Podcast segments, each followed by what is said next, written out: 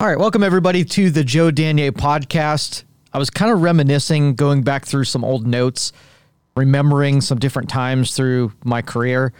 And one of those times was a low point. Like, it's amazing with what clarity you can picture low points, where you were at, what you were feeling.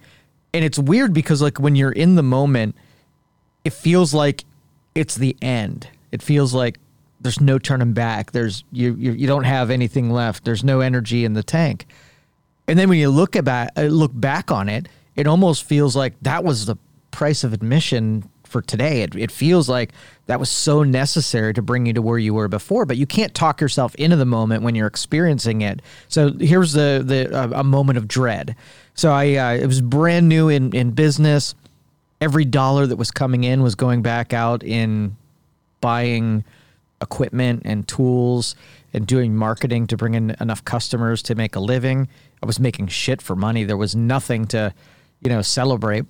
And I can remember uh, I had a, a big job where I had to front about, I want to say, three or four thousand dollars worth of equipment. And it took everything I had, everything in cash, everything in credit. I mean, I was maxed out when I made this purchase.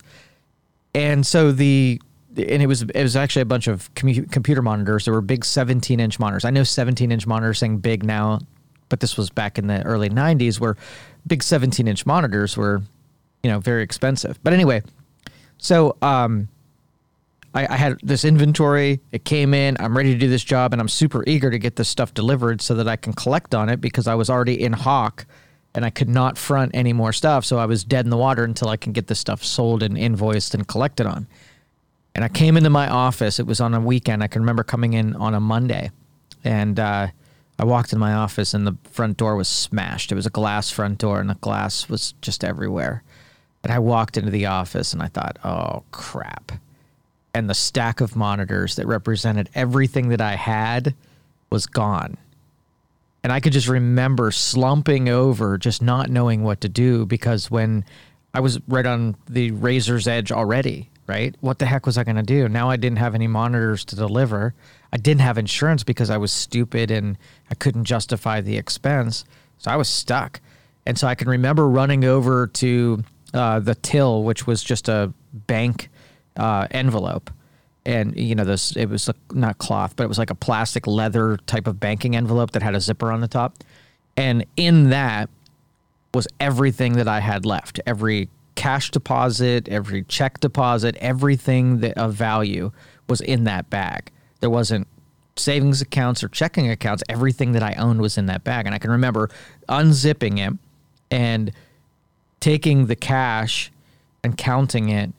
And I can remember it was just over six hundred dollars. And I was holding on to these last couple hundred dollar bills.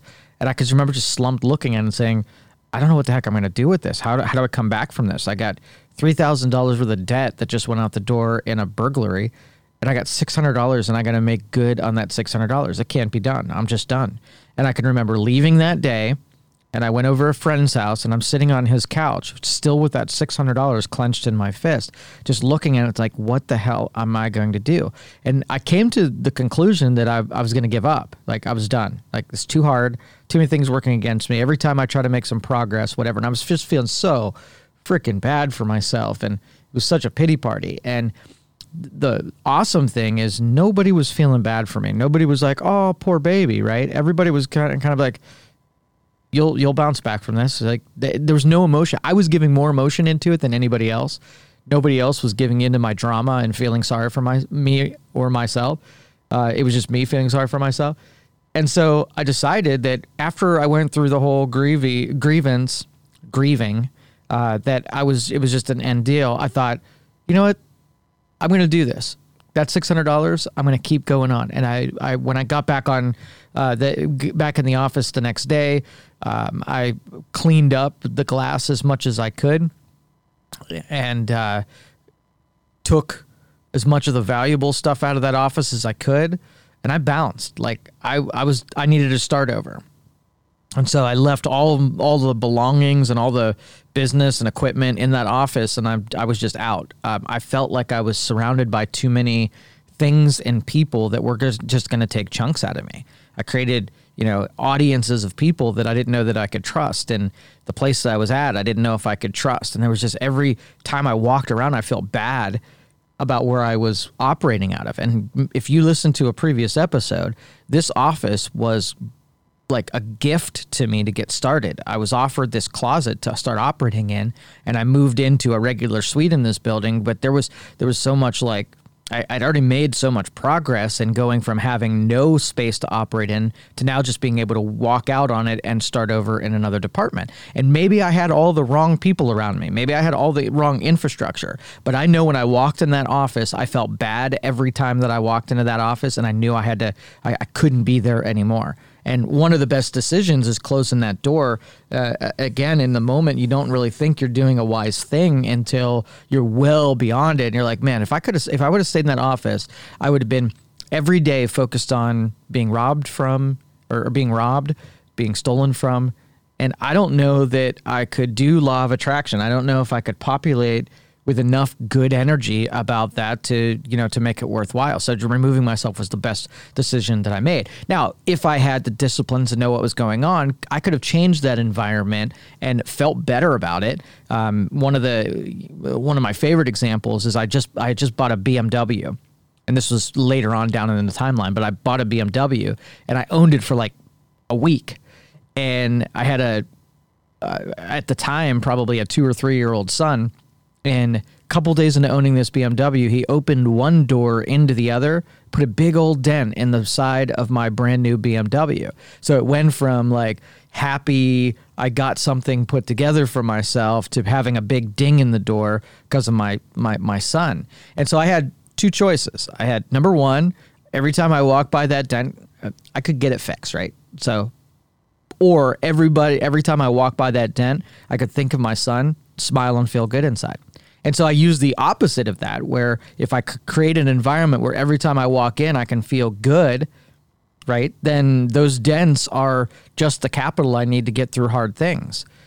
But if every time I walk into a room and I feel bad, then it's playing against me, and I'm always going to feel bad about it. But again, I took something that could have been a very negative thing, and I converted it into something that's a very positive thing. So the, the, the, you know, the the moral of, the, of this story is that, you know, uh, you know, a couple things. So a lot of people will ask me, like, when they're down to their last couple, you know, resources, their last six hundred dollars grasped in their hand, what the heck, how do they come back from it? How do you, how, where do you bounce back from that?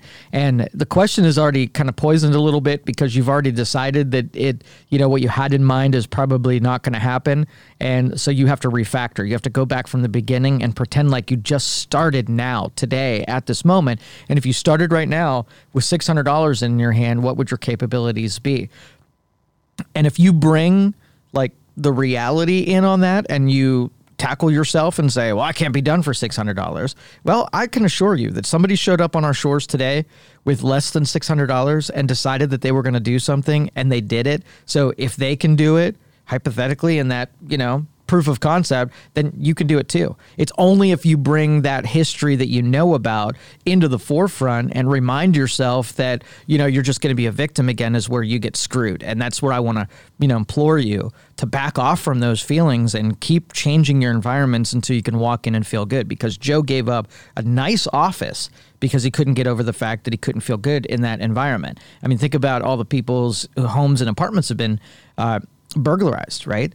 And broken into, and you feel for the in the short term like you've been um, violated, that somebody came into a space that they had no business being in, and it doesn't feel like yours. It feels kind of slimy. And then time goes on a little bit, and you're able to resurrect your the you know your your uh, your your castle and feel good about it again. But that was all you. You had to come around and start feeling, because you decided that I'm not gonna, I cannot feel every time that I come into this room that it. You know, somebody's going to break in. It's got to be the opposite of that. So, moral of the story is uh, that, uh, you know, that the, these really low, low times have a tendency to really take power and possession over your feelings and your mind. Um, recommend it that you just try to get past the bad feelings and try to reconstitute it or change environmental stuff. So, thanks for paying attention. Appreciate it. Hope you guys have a great one.